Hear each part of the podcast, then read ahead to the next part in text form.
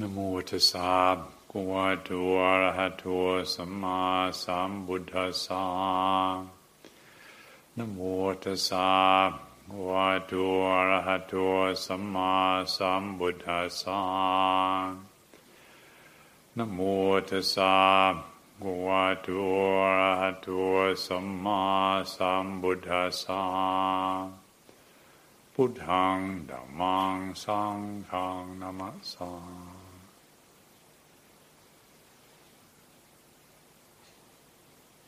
This being the first Sunday of the month, uh, month of November,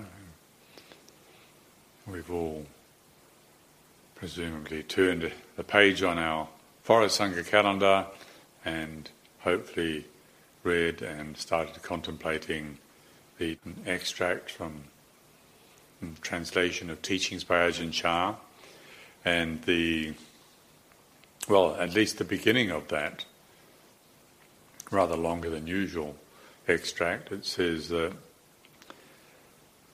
the place where delusion arises is also the place for awakening. And as I say, it's a longer than usual quote, and I confess I didn't manage to commit the rest of it to memory. But certainly that first line is something that draws attention and worthy of contemplation. All of it is, all the verses, but that first line there, the place where delusion arises, that all the suffering that we experience, is also the place for awakening, uh, freedom from suffering.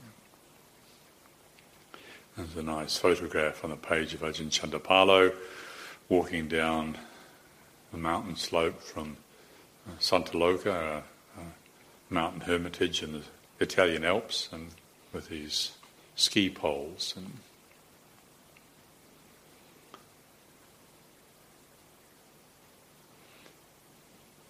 contemplating this myself, one of the images that comes to mind is how we so regularly imagine that what we're looking for exists somewhere else. One of the most familiar patterns that I come across in, talking with at least uh, Western Buddhist meditators is the sense of how driven people appear to be, how driven to become something better, to prove something to somebody, to get rid of something. And it's a, a characteristic that well, as I say, certainly it's evident amongst Western Buddhist meditators, they're feeling they've got to go somewhere else, get something more. Ajahn Chah is familiar with this phenomena and he's, he's, he's drawing our attention to it and saying, in fact, he's saying that the very place uh, that delusion arises is also the place for awakening, encouraging us to look differently at this idea we have. Now, it's understandable that we have such an idea if, you, if you've been brought up and you've been taught that you're, you're, a, you're a sinner and you're damaged goods and you somehow have to earn your forgiveness or goodness or happiness, and that bit of conditioning would certainly give rise to striving and achieving. And then the education system, we look at our education system and at least up until very recently, the system was designed by academics who had the view that you know, the, the, thing everybody should be striving for is to go to university. That was the, the thing to do, and and striving and achieving and and still, uh, even if that's not considered as the goal of all education, a lot of the system is geared towards getting evidence of how much achieving is going on. So, this um, goal oriented, achieving attitude is perfectly understandable. But when we allow it to dominate, and, and certainly when it seeps into our spiritual aspirations, it can create all sorts of problems for us. So the idea that we're going to find awakening, we're going to find freedom from delusion by running away from delusion maybe the delusion that we want to awaken from exists in just the very place as that which we're seeking, awakening. The idea that we need to read another book, we need to find another teacher, we need to go on another retreat, always going somewhere, looking for something more, keeps a lot of Buddhist meditators very, very busy and very far from contentment. So if we start to get this message and consider that this is perhaps not the solution, always going somewhere else to get something more, and that maybe what we're looking for exists within the same place as delusion that's arising, like here, if what we're experiencing, if we're suffering, then it's arising out of delusion, and, and if we can accept the suggestion that we need to train our attention to be more here, uh, rather than following that impulse to go somewhere else and do something more, uh, get something more, to fill the gap, to compensate for the feeling of inadequacy or lacking. Slow down, stop following such impulses, and feel, investigate, look into that which is right here, even when what is happening here is thoroughly unattractive. You know.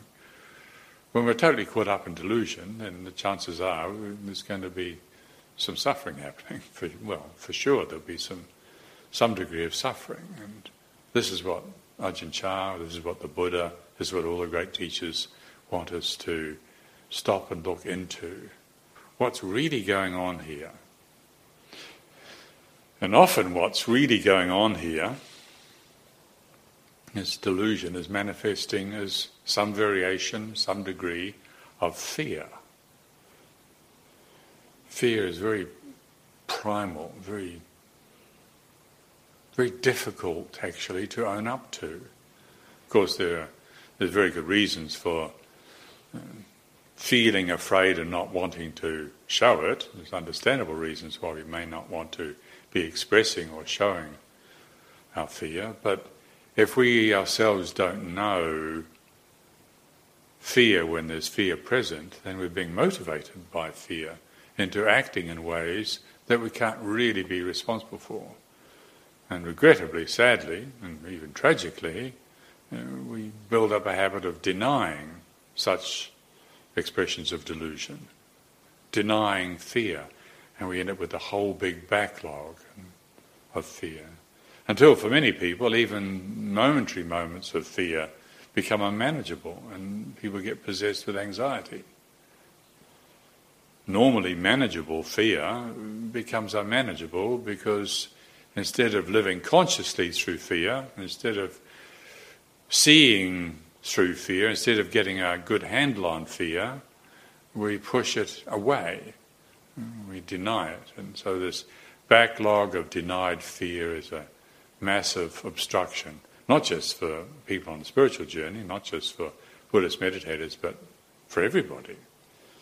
And then we can be manipulated, very easily manipulated, because we've got this fear stored away, there's all this energy stored away, and we don't know about it.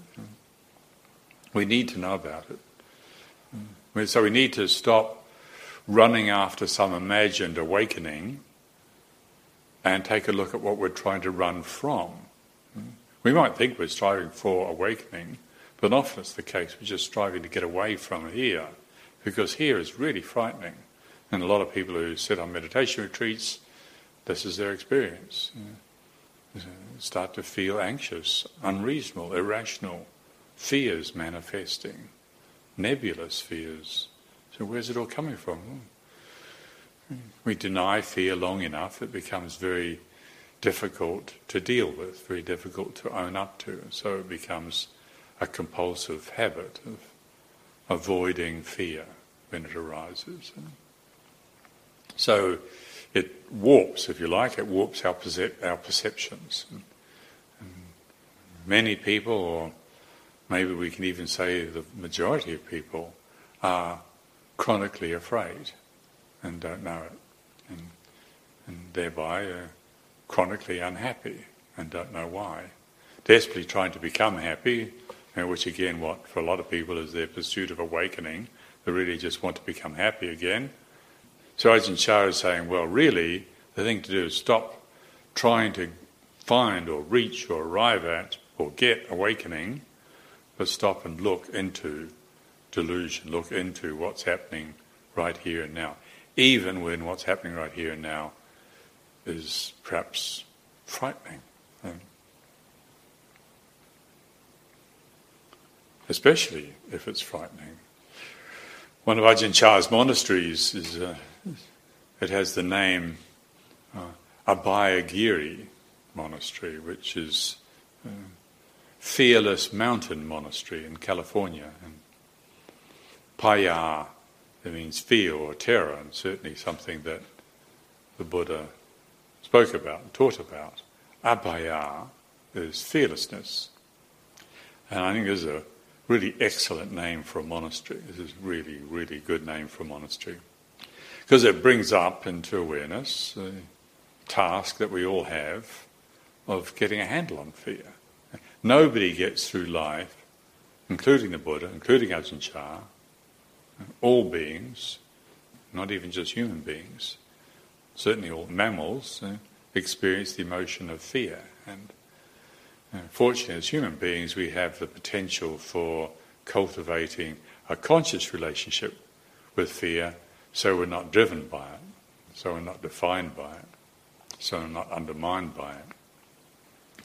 But that is work, and that's work that all of us need to be able to do. We need to be able to first recognize that we don't have to be afraid that we're the only ones who are afraid. Everybody feels fear and at some stage becomes afraid. Uh, afraid that oh, if we're on the spiritual journey, maybe we're afraid we're not making progress. Maybe we're afraid we're using the wrong technique or making the wrong effort, or, or maybe after years we, we start doubting and afraid that we've wasted our life, or fear can manifest in all sorts of different ways. And, and it's the case for many of us that we grew up without a very uh, good example of how to live wisely in relationship with fear. Present world we live in, materialistic, uh, defined by secular values, much of it. The emphasis is on how to be happy, how to get happiness, and with all the luxury, all the convenience that we have access to, we often use these opportunities to avoid the things that we don't like, and certainly we don't like fear.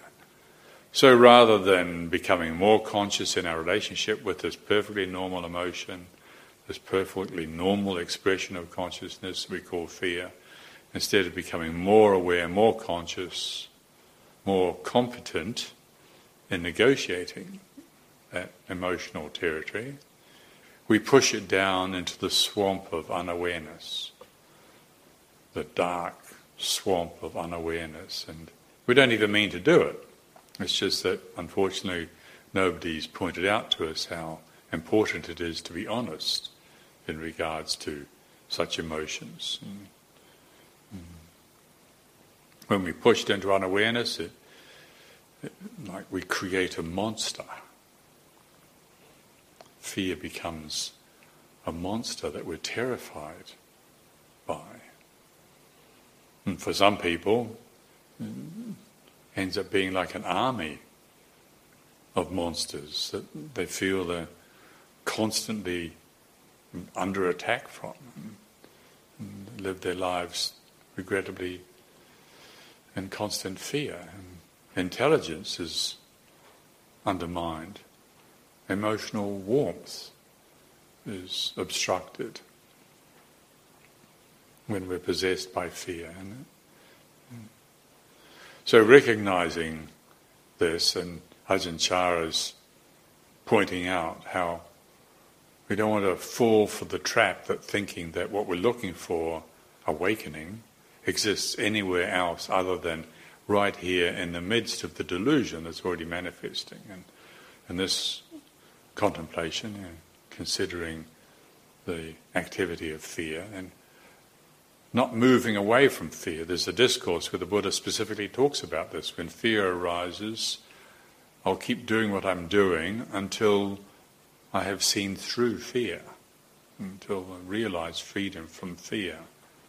Mm, inspiring example, and of course, those of you that have read Ajahn Chah's teachings also would be aware of how daring he was in his pursuits of not being fooled by this conditioning that produced fear. And one of the really important teachings, one of the important things to realize in, with regards to studying our relationship with fear is to see how fear and desire go together. Like when we experience fear, we might think, oh, I just want to be free from fear, I just want to overcome fear. Yeah. Or I don't want to have fear, which is another expression of desire. We've got to get a lot more subtle on that. We've got to get really subtle and start to not just think, but start to investigate, inwardly investigate in the quietude of contemplation, investigate in our bodies the dynamic, the activity of fear. And start to see how desire and fear work together. That if, for instance, you have mm, desire arises like maybe you've got an important meeting to take part in, and you really want the meeting to be successful. That's understandable. But if we attach to that desire, then what we probably don't see is that we create and attach to the fear that it won't go well. The selfless motivation for a meeting to go well doesn't have to give rise to the fear and attachment and tendency, risk of getting lost in the fear that it won't go well. If we don't understand that, we can be totally caught up in wanting to be free from fear, desperately wanting to be free from fear, and just creating and fueling and feeding fear. The idea that we can be free in our relationship with fear and not free in our relationship with desire actually is kind of crazy. That's like saying, you know, I want to lift up the front of my hand but not the back of my hand, which obviously we wouldn't have such a crazy thought. Then we know they go together. But regularly, again, probably for most people, it's the case that they're not able to really read the dynamic of consciousness, read their own hearts, read their own minds, and see how desire and fear work together. We can want to be free from desire, but we've got to be able to let go of that wanting. What does that mean? Well, this is what the contemplative task is encouraging us to consider, to look into. What does it mean to want without clinging? Can we do it? It's like, how can you hold the steering wheel of the car without clinging to it? Well, you just do it. You learn. You hold, you hold it too tightly, and you get stiff shoulders and get a headache.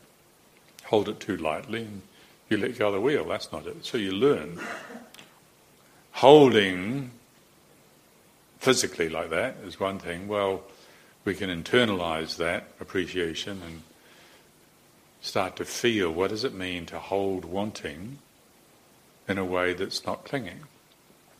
And then maybe we discover how we're not creating this all this fear that ends up going into the backlog and building, creating, feeding these parent monsters you know, that terrify us. Mm.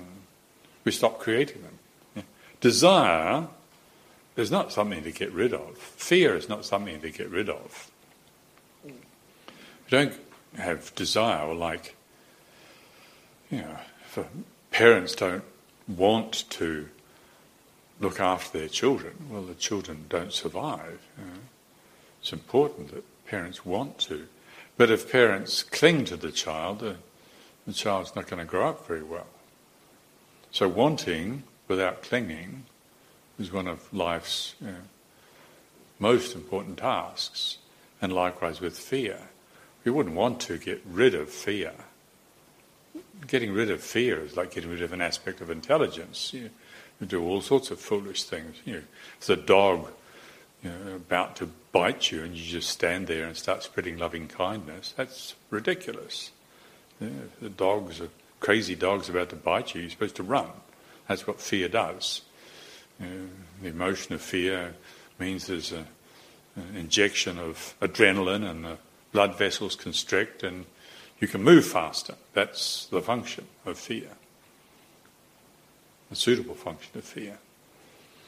Unfortunately, because if we don't have real wisdom, if we don't have a wise perspective on fear, if we don't have a wise perspective on the whole body mind, then we cling to fear, we cling to desire, and so we've got samsara, this apparently endless cycle, spinning around, very painful, very tedious. And, but fortunately, that's not the end of the story. We do have the Dhamma teachings, which means we can develop our spiritual faculties, develop mindfulness, develop restraint, develop wise reflection, step back and study our relationship with desire, our relationship with fear.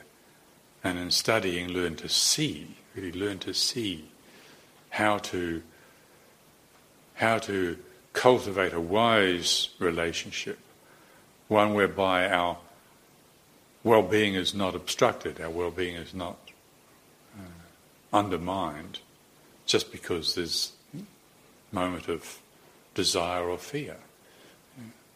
Desire and fear, once again, perfectly natural expressions of our heart energy. But if we don't understand how to relate to our heart energy in a wise, sensitive, intelligent way, then we just cling. And that creates all sorts of obstructions and confusion. So, of course, thinking about this is not enough. We need to go deeper and really engage in a feeling investigation, feeling into the whole body mind. You know, when fear arises, what happens to our guts, what happens to our shoulders, being there for it and learning the whole body mind to experiment, to investigate. Is it possible, instead of defaulting to a reaction based on wrong thinking, can we exercise mindfulness and restraint and wise reflection and take a deep breath and create a sense of space and investigate that fear? Of course, I'm not talking about if a crazy dog is about to bite you, that's you want to just run. But a lot of the things that we feel afraid of We're not really obliged to be reacting with fear. The fear is an expression of this backlog of denied life, and our reactions are not proportionate. We overreact and, and are thereby vulnerable to being manipulated. So, learning how to engage the expressions of delusion, like compulsive fear, for instance, or anxiety. And I've spoken many times before about, well, I've used that acronym, PEFS, um, precepts, exercise, food, and support. It's a checklist that is really helpful. You've got something difficult like chronic fear or you know, to deal with, anxiety just thinking that going somewhere else, doing something else, taking medication, blaming, uh, these assumptions are not the only way of dealing with it. In fact, the first thing to check up on is our precepts. How committed are we to honesty, to integrity? Because if we don't, for instance, know we're telling lies when we're telling lies because it's so normal that people are regrettably being less than impeccable, less than honest, we can pick up the habit of compulsively lying to others and lying to ourselves. And if we don't know it, then inwardly suffer fragmentation. There isn't an integrated sense of inner security. We become deeply divided. Just as if we steal from somebody else, next time we see them, we don't feel so good. You've lied to somebody or stolen from somebody, then you meet them and you don't have such a good feeling. Well, likewise, if we're lying to ourselves, we don't feel so good inwardly. Once again, this is only becomes apparent when we start to have the ability to really read our own hearts and our own minds, start to feel the consequences of breaking precepts, for instance. Or exercise is also very important. Many, many people uh, spend a lot of their day very sedentary, you know, sitting over computers or doing tasks that don't require a lot of physical activity, and and yet our emotions are being stirred up. The news that we hear, the, the entertainment that you might subject yourself to, and stirs up all the emotions, and yet all these hormones rushing through the body, but no physical way of processing them. That can create, that can feed into the backlog of denied fear on a very physical level, can be holding a lot of stress, uh, a lot of chemicals rushing through the body, unprocessed, unpurified. So the exercise is, can be a very effective way of learning to get a handle on fear. Going for a long walk, going swimming. Many of us probably are not overly keen on doing lots of physical work, and, but when you do it, you feel better. And that's worth paying attention to. Food also, precepts, exercise, food and support. Consider the food that we eat. The idea of suffering from fear and anxiety and then still just eating whatever we feel like when we feel like it and often it's the case that outrageous mood swings can be traced to diet. Some careful attention to that, doing a little research and find out what happens happens when you eat this sort of food or that sort of food. And thankfully, these days we have ready access to all sorts of research that we can find out for ourselves. We don't necessarily have to go and find some expert to tell us the consequence of the food that we eat and then support. Mm, precepts, exercise, food, support, these points of reference that are worth checking on. What can I be doing so that I get a better handle on this reaction from which I'm suffering? That I feel a victim. Often it's the case, we feel victims to these reactions. Again, as I was saying earlier, because we pushed into the swamp of unawareness these emotional activities and they've become excessive or distorted. So to have a sense of where's the community that I feel I belong to, because we are social animals, and if we don't actually live with the people that we feel are our community, then these days is again the good fortune of being able to have a virtual community and people we can check in with, various means, and reaffirm a sense of shared participation in this experience of life. It's really, really helpful to the point of being essential. We know who we can turn to if we feel we need support. And if we don't have it, well, then for instance, we don't have a sense of friendship or wise counsel that we can turn to when we need it, well, then we, we naturally feel afraid. We're vulnerable. So, another really important lesson in terms of getting a handle on something like fear is, is agility of attention. Mm, we, for instance, try to approach everything with the same, the same attitude.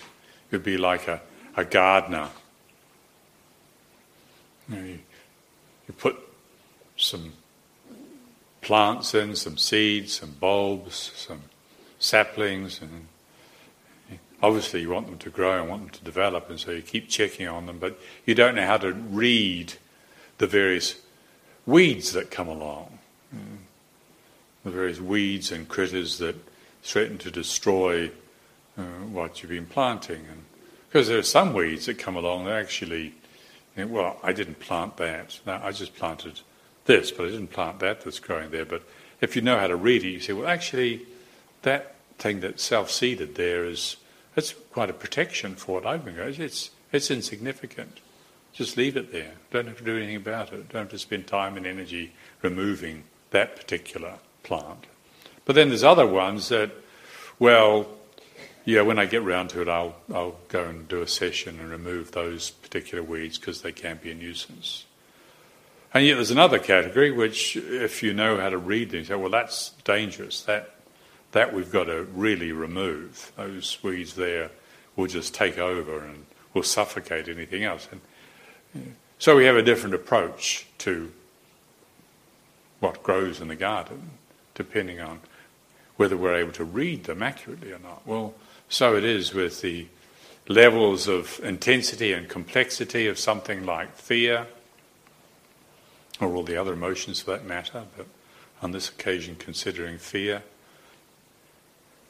Where's it coming from? How do we approach it? What's the level of intensity? What's the level of complexity? Some expressions you just you just don't pay attention to them and they'll go away. Others you really got to study them. So where did this come from? Maybe Maybe you've got to think about it and put some time aside to you know, really look into it, to feel it. Where is it in the body? Where's this expression of fear? Strike up a conversation with it. Get to know it until we see it and see through, see through it, see beyond it. So some expressions of fear just don't give them any attention, they'll go away. Others you need to really engage with and study and develop a communication with until letting go happens. And then there's also, it's important to know that there are some expressions of fear that you're not going to be able to get a handle on right now. There are some expressions of fear that we have to just be willing to endure, depending on what we've pushed into unawareness and, and for how long we've done it. And uh, sometimes we have to endure fear for a very long time until letting go happens. So again, if we if we don't have agility, if we don't have a, an ability to read the degree of intensity, the degree of complexity, we can misperceive these activities of heart and body and mind, and in fact make them worse. There are some expressions of fear, for instance, for some people, they, things happen at a very, very early stage of life. Uh, any of you that have been in therapy or studied a little psychology will know that things that happen very, very early on in life, before the cognitive processes are established, aren't going to be dealt with by cognitive therapy thinking about your problems is not going to have any impact at all. There needs to be a completely different approach. And then there are those experiences that happen later on in life. Maybe something happened during your teenage years, you got overly domineering parents or teachers that bullied you into being a high achiever and you're desperately afraid of failing. And well, it's a different way of dealing with that mm, fear of failure. Or maybe it's societal activities, you know, things that are happening in the world around us that cause fear. things we read. Uh, you can, like at the moment in this, this country, the, some of the treasured and valued institutions, uh, like the, the, precious NHS, is under threat from the, the mega wealthy pharmaceutical companies and managers who prioritise profit over compassion and, and decency. Uh, the NHS is really under stress, and that's disturbing. Can give rise to real anxiety. The BBC uh, got many wonderful qualities to it, and now under pressure from those again mega wealthy corporations and Netflix and Amazon and iTunes and all the other businesses out there that are producing uh, something similar to the BBC. And you think the BBC is the BBC going to last? Is the NHS going to last? Is the monarchy going to last? Things happening on that level, particularly for the older generation, perhaps, seeing structures changing. So, learning how to read where the fear is coming from, the level of intensity. Is it something we can just don't pay attention to it? Is it something we need to study? Is it something we need to endure? Uh, all of these skills are important if we want to come into a conscious relationship with fear. If we're interested in awakening, then just turning away from, running away from the experience of fear or any other manifestation of delusion any expression of delusion is not the path. Maybe it's a more subtle expression of fear, and if we submit ourselves to the spiritual exercises, if we take the Buddha's medicine and, and then the armoring that we've established around this deluded personality, this apparently solid, substantial sense of self, uh, me and my way of doing things, starts to become a little less secure. And that can really be unsettling. And that's not rare how people take the Buddha's medicine and, and then they don't like what they find out. Uh, the apparent insubstantial nature of egoic existence. Know, well, if I'm not this sense of me that I have been getting around believing that I am, then who am I? That can be really frightening. And if we haven't prepared ourselves with a conscious relationship with fear, if we've just avoided fear, if we've just pushed fear into unawareness, then maybe at that point we're going to miss a really important lesson for learning to let go and trust in Dhamma, trust in reality. Mm. So these habits that we accumulate, whether it's because of the conditioning we go through or our own degree of unawareness, uh, the habits that we accumulate for avoiding the consequences of delusion, like, for instance, you know, undeveloped relationship with fear, and mm, if we don't address them then regrettably they just become more compounded, more complex, more difficult to deal with. But if we do address them, if we do stop running after awakening and thinking that it's somewhere else, another retreat, another book to read, more information about Dhamma, another YouTube video to watch, getting something more to compensate for the sense of inner lacking. If we stop and just look at that feeling of inner lacking and feel what we often have to feel, which is the fear surrounding it, the fear when we're faced with, really faced with darkness, faced with not knowing, and learn to not tremble, not shake, not wobble, not waver in the face of that intensity maybe what we discover is a deepening of understanding. Uh, that monster, that apparent monster, wasn't a monster at all. It was just an apparition that we created uh, by avoiding the reality.